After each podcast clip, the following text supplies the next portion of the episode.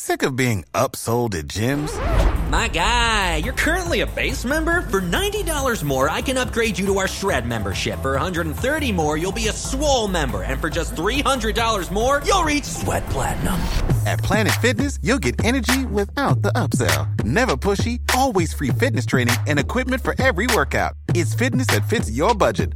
Join Planet Fitness for just $1 down and $10 a month. Cancel anytime. Deal ends Friday, May 10th. See Home Club for details. The Newcastle Natter is back for the season by Ladbrokes. Hello and welcome to the Newcastle Natter. I am not Fergus Craig. Fergus Craig is on baby duty this week, so I'm Paul Doolan and joined on the phone by Dave Watson. Hello, Dave. Hello, mate. I am also not Fergus Craig. It's good to establish neither of us are him.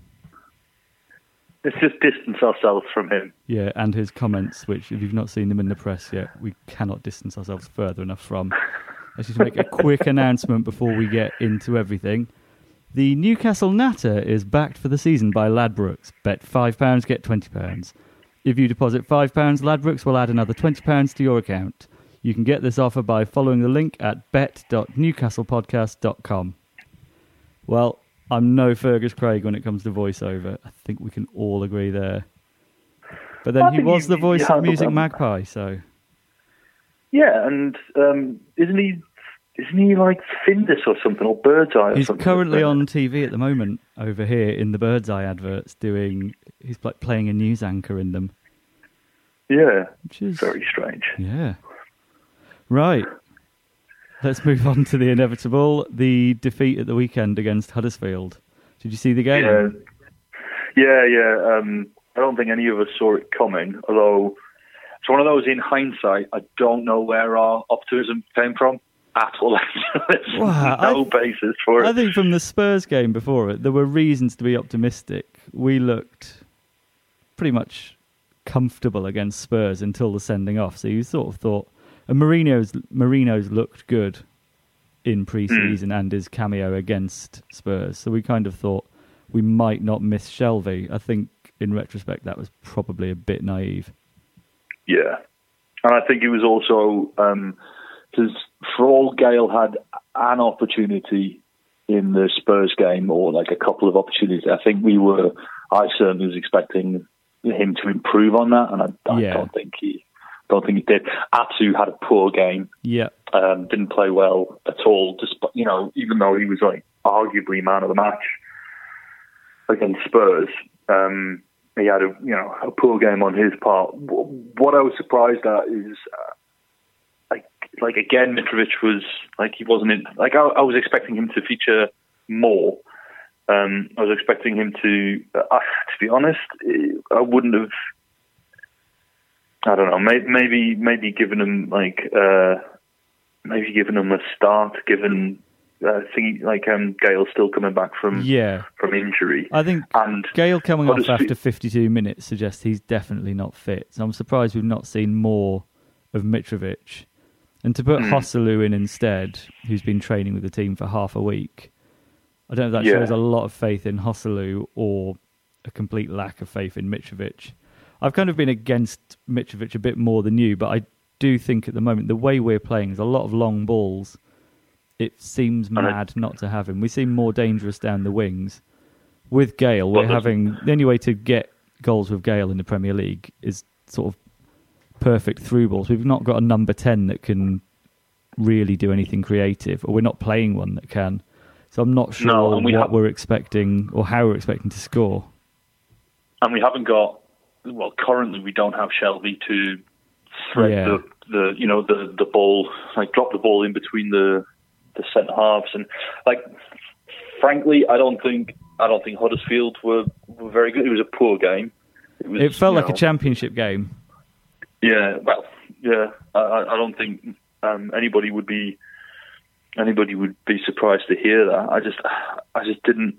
I don't know. Like, it's not a game that's going to live long in the memory, and I also think that it's not a game that's going to have a massive impact on our season. I think we've got so long left in the season that these first two fixtures, one was disappointing because of Shelvey's idiocy and the two injuries. And this one was disappointing on a performance level. Like this was a bad performance rather than a bad, you know, like I don't know. We do seem unable to pass, and I don't know, quite flaky when it comes to confidence. If we can suddenly become that poor, the shades of how we were under Steve McLaren after the first few unlucky games suddenly just looked bereft. But I don't know. I mean, I had a hunch you'd be quite positive about this, so I'm not that surprised. I think there's a lot of sort of needless doom mongering at the moment, but clearly, everything's not right, and it's hard to see where goals are going to come from. But for me, that's not so much about Gale; it's more that Perez is our first choice number 10. Against Huddersfield, he had a 63% pass percentage. And that's... Okay. He's just not a creative outlet. I think the only one we have, I'm surprised to hear, is CM De Jong, but I can't see him getting a game. No, can I. I don't think that the players that we've got are like available to us at the minute. I don't think they're fit for purpose for the style of football Benitez wants to play. Do you think they're fit for the formation that he's trying to play? Not really. I think because we don't have because Perez isn't a number 10 yet, is being picked in the number 10 position, and because Shelvey's not available, then that makes our wing play and forward play, I don't know, it's a moot point.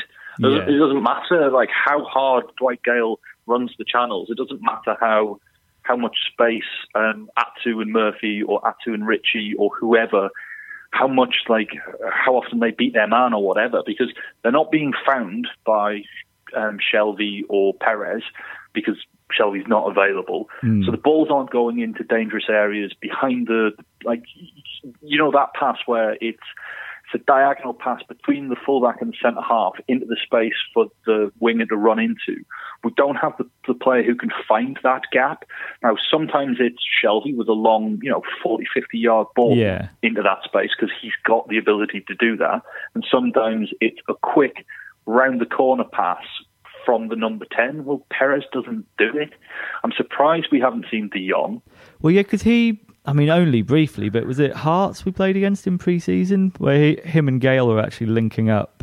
I fancy him to create more than Mo Diarme or Perez, but I wonder if we're not just playing him because of the likelihood he'll get injured. I think if he's not sold, then we'll see him play. But I think they could just be waiting to see what sort of offers come in for him.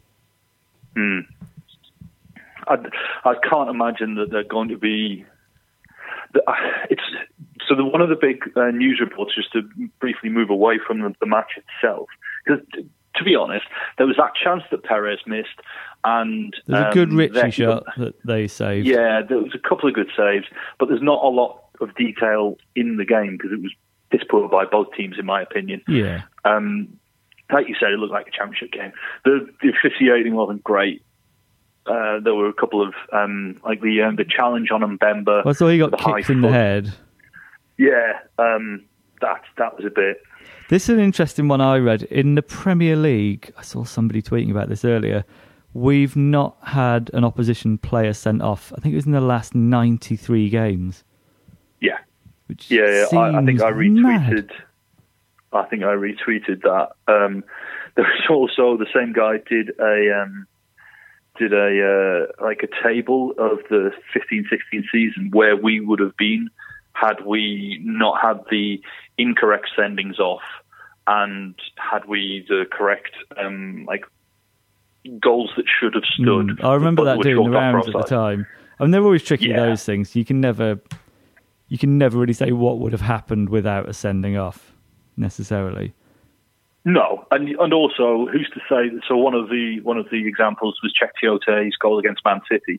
I mean, who's to say that if that had gone in, Man City don't go on to batter us even more? We don't know, So it's a silly thing, but it does show that we have been unfortunate with decisions in the past. And yesterday, well, on the game against Spurs, I don't think the officials got much wrong, but I think it's one of those where sometimes, like, some referees might have just given Shelvey a yellow card and a warning and a "don't do that, you stupid boy," and other refs would have said, "No, you're off." It feels a bit ridiculous to complain about refs this season after how dog shit they were last season in the Championship. Like, we've not come up against anything nearly as bad as that, so we can't really berate the refereeing that much. No, I agree. So moving away from the challenge on Mbemba, and before we move away to that, Dave, we have to move away quickly first to an ad break. So it's kind of pretty much a cliffhanger. So come back, find out exactly where Dave is moving away to after these messages.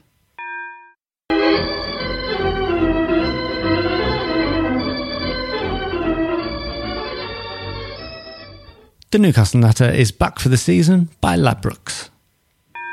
Hello and welcome back to the Newcastle Natter. Dave, after that cliffhanger, where are we going? So I was moving away from the actual the negatives that I was taken away from the game, the performance of key players like Atsu. Ritchie didn't have a great game. He was okay, but he wasn't great. Merino looked like absolutely like a guy who didn't expect to start any games at the beginning of the season, as a late addition to the squad, and not a like a he looked like someone who hadn't played with those players a lot. I think what I was trying. From all accounts, he seemed to grow into the game. I think it's too soon to write him off. It's a shame Shelvey's stamp has sort of put him in that position and undermined the team in the easier games. Yeah, I mean, he's going to, because again, after the Spurs loss, I said this team are going to come up against easier opposition. They're not going to have to face Harry Kane and Dele Alli all the time. There's an argument to be made that coming up against Huddersfield, like, now's not a great time to play Huddersfield because of their the way that they played, like the high intensity, the so-called gegenpressing, that style of football that's very much Klopp, very much. Well, it's oddly exactly the same as last season in the Championship. Our second game after a disappointing first game loss, Huddersfield away, and we lose that as well. But they will, the way they play, they will fall away at the end of the season or the middle of the season. I mean, so that's one thing. I mean, you've seen on Twitter and in the press and stuff like that there's a crisis at Newcastle, and we're in real danger because we're in the we're at the bottom of the table. Well, a couple of things. 2 games played, so chilly beans. Like, if the season ends now, we're not relegated. So I'd take that. We haven't scored a goal, and we're not in the bottom three. Yeah. So let's just take stock. Yes, it's been disappointing, frustrating. The transfers have been underwhelming at best. I think Lejeune. The other thing to remember is, I don't think Rob Elliott will be our first choice keeper. And no. I think we will sign a keeper, or Benitez wants to anyway. The other, Lejeune, our first choice centre back, Shelvey, our first choice midfielder, kind of missing a spine of the team, and a striker who's not fully fit. And Gale's not 100% fit. Yeah. So there are extenuating circumstances. We don't have the quality of depth to have that many problems and dominate teams. And it was an even game. It could have gone either way. I think a draw probably would have been a fair result, but it was just one moment from Moy. Yeah. I don't think Elliot was overwhelmed at all. No. I don't think that we've got... I don't think that we've got issues as big, like, on the pitch. I don't think our issues on the pitch are as big as people are making out. No. I think we will improve as the season goes on. I mean, we saw it. Even in the Championship after the first couple of games. It was... It was really disappointing, and people were overreacting and saying, like, "Oh, we'll never go up. This team's never going to go up and go down again." Yeah, it's just too much. Like, could everybody just calm down? The frustrating thing is, we clearly need a Premier League quality striker, and I don't know why that's not obvious at boardroom level. I think the bigger problem isn't the finisher, of like the person tasked with finishing the move. It's the person tasked with starting the move. That's what we're like. Because although Shelvey looked amazing, like too good for the Championship, there's huge question marks over his temperament. There's huge questions over his actual ability to make the step up, which is why we've been linked with a guy called Dennis Praet. Is he more of a number 10, though? He's the one from... He's at Italy, isn't he? He used to be at... where did we get Mitrovic from? Anderlecht. Yeah. So, yes, he is more of a number 10, but then if you've got a number 10 who's creative, which is, you know, we were talking about De Jong before, if you've got a number 10 that's creative, like Praet is supposed to be, or I don't know how you pronounce his name, but Praet. If we've got that guy, Praet, then it's the guy that, like, we can have Shelvey in the team, or if Merino proves to be a better central midfielder, so he's adding more to the game than Shelvey does. Because basically, Shelvey's there for the Hollywood passes and the vision and the set pieces and stuff. But I would say Shelvey's shown he can do it in the Premier League. He's not shown he can do it consistently. But if you look at when we first signed him, that first game against West Ham, he was just pinging sort of 30-yard diagonals all over the park, straight to like runners' feet. He can do it. But yeah, I do agree. We don't have many of those. And that's what we're... It's the starter. It's not the finisher, because I honestly think that in Gale you've got somebody who, if you make two or three chances, he'll put away one. If you make six or seven chances, he's going to put away one in the Premier League, because he's not going to get as many clear-cut chances as he did in the Championship. I mean, I don't know if you saw the video of him, like all Gale's goals from the Championship. It was just tapping after tapping after tapping. I mean, don't get me wrong, you've got to be in the right position to get that opportunity. And but we're never that dominant at this level to get those sort of tap-ins. You look at our Premier League goals for the last however many seasons, it's all sort of counter-attack, sort of four players running against two. And I think if you've got like if you look at the teams that we're going to come up against, so the weaker teams in the Premier League, like Huddersfield. Yeah. Huddersfield are a hard pressing team, and they're more akin to trying to think of a team that has been up there like that. There's not one that's been promoted that plays like Huddersfield, because Huddersfield play like, I don't know, they're closer to like Spurs and Liverpool, except with like much worse players. Yeah, but the same work rate. If you look at Brighton play like we do, pragmatic, direct. They're relying on being hard to beat and being efficient up front, which is how Burnley play. Bournemouth play some decent football, but it's predicated on a solid defence and hard-working midfield. That's the thing. I sort of think we're basically playing a bit like a Tony Pulis side, and I kind of wish we'd just go the whole hog and at least stick someone big up front and admit that's what we're doing. See, I think that when we're not winning, that's how it looks. But to be honest... Once we've got the first-choice defence and the first-choice midfield and a fully fit attack, you'll see that we play like possession football in our own half. As soon as we cross that halfway line, though, the responsibility falls on the strikers to move into the channels and to stretch pull the defenders out of position. The two wingers, they're very much to get to the byline and put in a cross, but from not like a high cross for a headed finish, but get to the byline, 90-degree turn, and like fire it across low and hard to find the runners from midfield, like the deep lying number 10, the runners from it should be like Hayden should be on the edge of the box. Colback was often on the edge of the box, running in after, and Gale should be somewhere in the centre trying to find space. So that's how we'll set up. Solid at the back, and then a lot of pace on the flank. So we're more a counter-attack side, whereas Pulis and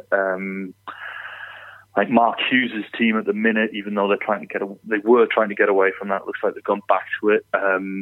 You look around the Burnley. Burnley play very direct, and solid at the back.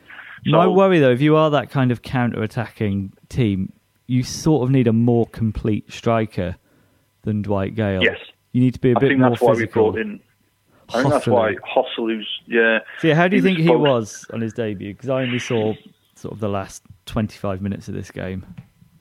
Annoyingly, it's difficult to really judge him on one game. He looked busy. It could be that, I would say. He looked busy. He looked quite easy to push off the ball for me. I don't think he looked very physical. And like you were saying, I think we needed a more complete striker. I think with a better, a more clever, a sharper number 10, and with more control of the football, I think he could be better. But I don't remember having a chance. Okay, so bearing in mind, the problem that seems to keep coming up is we don't really have that number 10.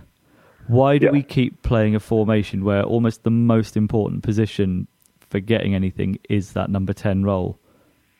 Well, the formation that we tend to play, the 4-2-3-1, it gives you a very, very solid, organised, structured back line. So you're effectively playing with, especially the way it seems that Benitez wants to play is the right-sided fullback is almost like a wing-back and is expected to contribute a lot to the attack. And I think he'd like to do that on both flanks. Yeah. So you'd effectively be playing with two centre-halves, two wing-backs, two deep-lying midfielders, one of which is, set out to be that destructive force that Hayden is. And then you've got two forwards ahead of them, like two wide forwards, and one central striker, and the number 10 is there to be that link. I don't think you can play that formation with two up front because the gap between the strike force and the midfield is too great with them being like deep lying.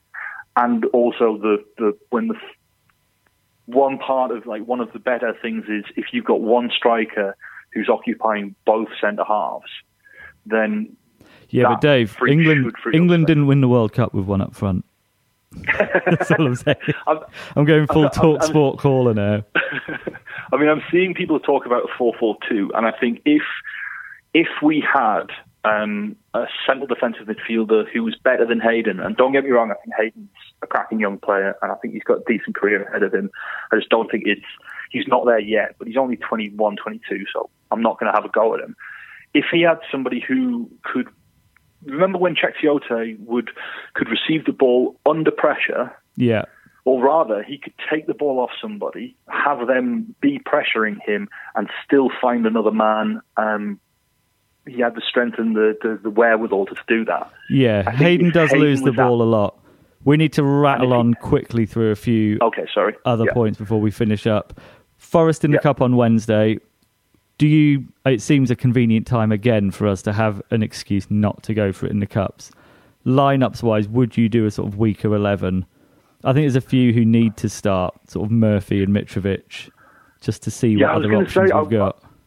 I wouldn't necessarily call it a weaker 11 because I think the players that I bring in to replace less strong. Them, just a different flavour. Yeah. I'd have Murphy instead of Atsu just to say, Atsu, your position's not safe by any stretch of the imagination. Yeah. If Aarons is fit, maybe bring him on for Ritchie. I'd start Joselu or Mitrovic because I think Gale's not fit. Yeah. I know I've just said why we're not doing it, But I'd maybe play a 4-4-2 because I think Nottingham Forest are a weaker side, despite the fact they're doing quite well in their league. And I'd give maybe Games a go, so that Mancino realises. I think we need to rest some defenders as well, because we're already down. We're two down already, or three down.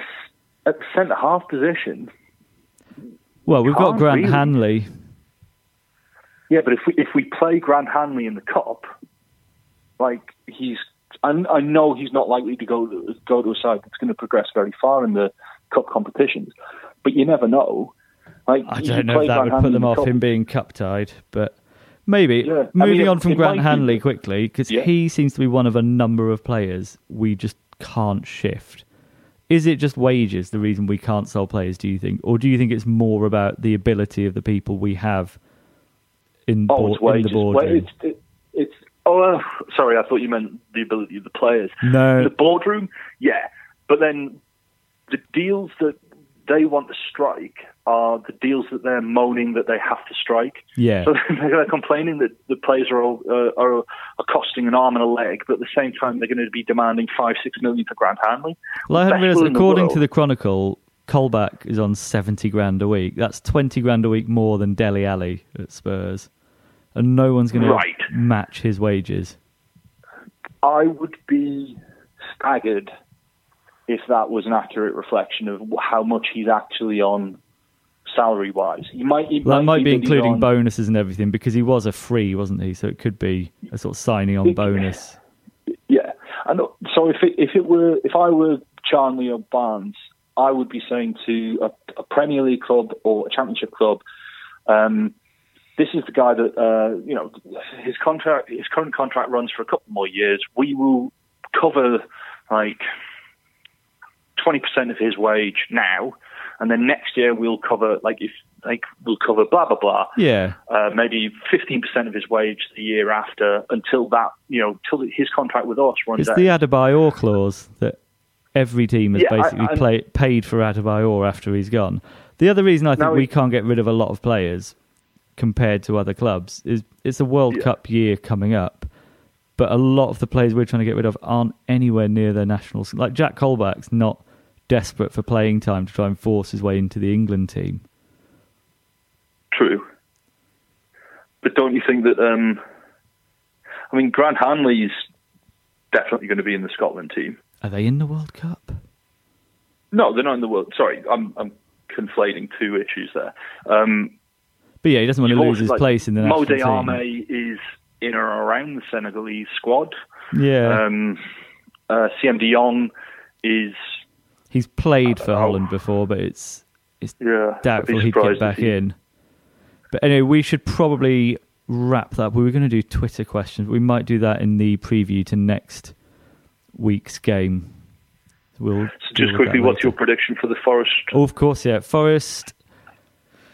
See, I... sort of prefer the look of our second 11 to our first at the minute, just with Gale injured. I think we're building a team around Gale and it's not working. We're not doing the right sort of number 10. I think Mitrovic against Forest would probably score. I think they might rest players as well. 2-1 to us. Same question to you. Yeah, I'll say we'll win 1-0. I think an accurate prediction might be a Rolando Aaron's wonder goal, everybody thinking we're fine for a winger now and then injured for the rest of the season. Yeah, in his celebration. Yeah, shot. Bang goes to the Achilles tendon. Yeah. Jumps onto CM De Jong. Something like that, but you have to. When it happens all the time. Fool me 9 times, shame on me. I think with that one. Right, I think that's everything. So thanks very much for listening. And we'll be back on Friday, I believe, with a preview for the West Ham game at the weekend. So download that as well. Don't forget to rate us on iTunes as well, if you liked it. If you didn't, you can't rate on iTunes. If you don't like it, it's not possible.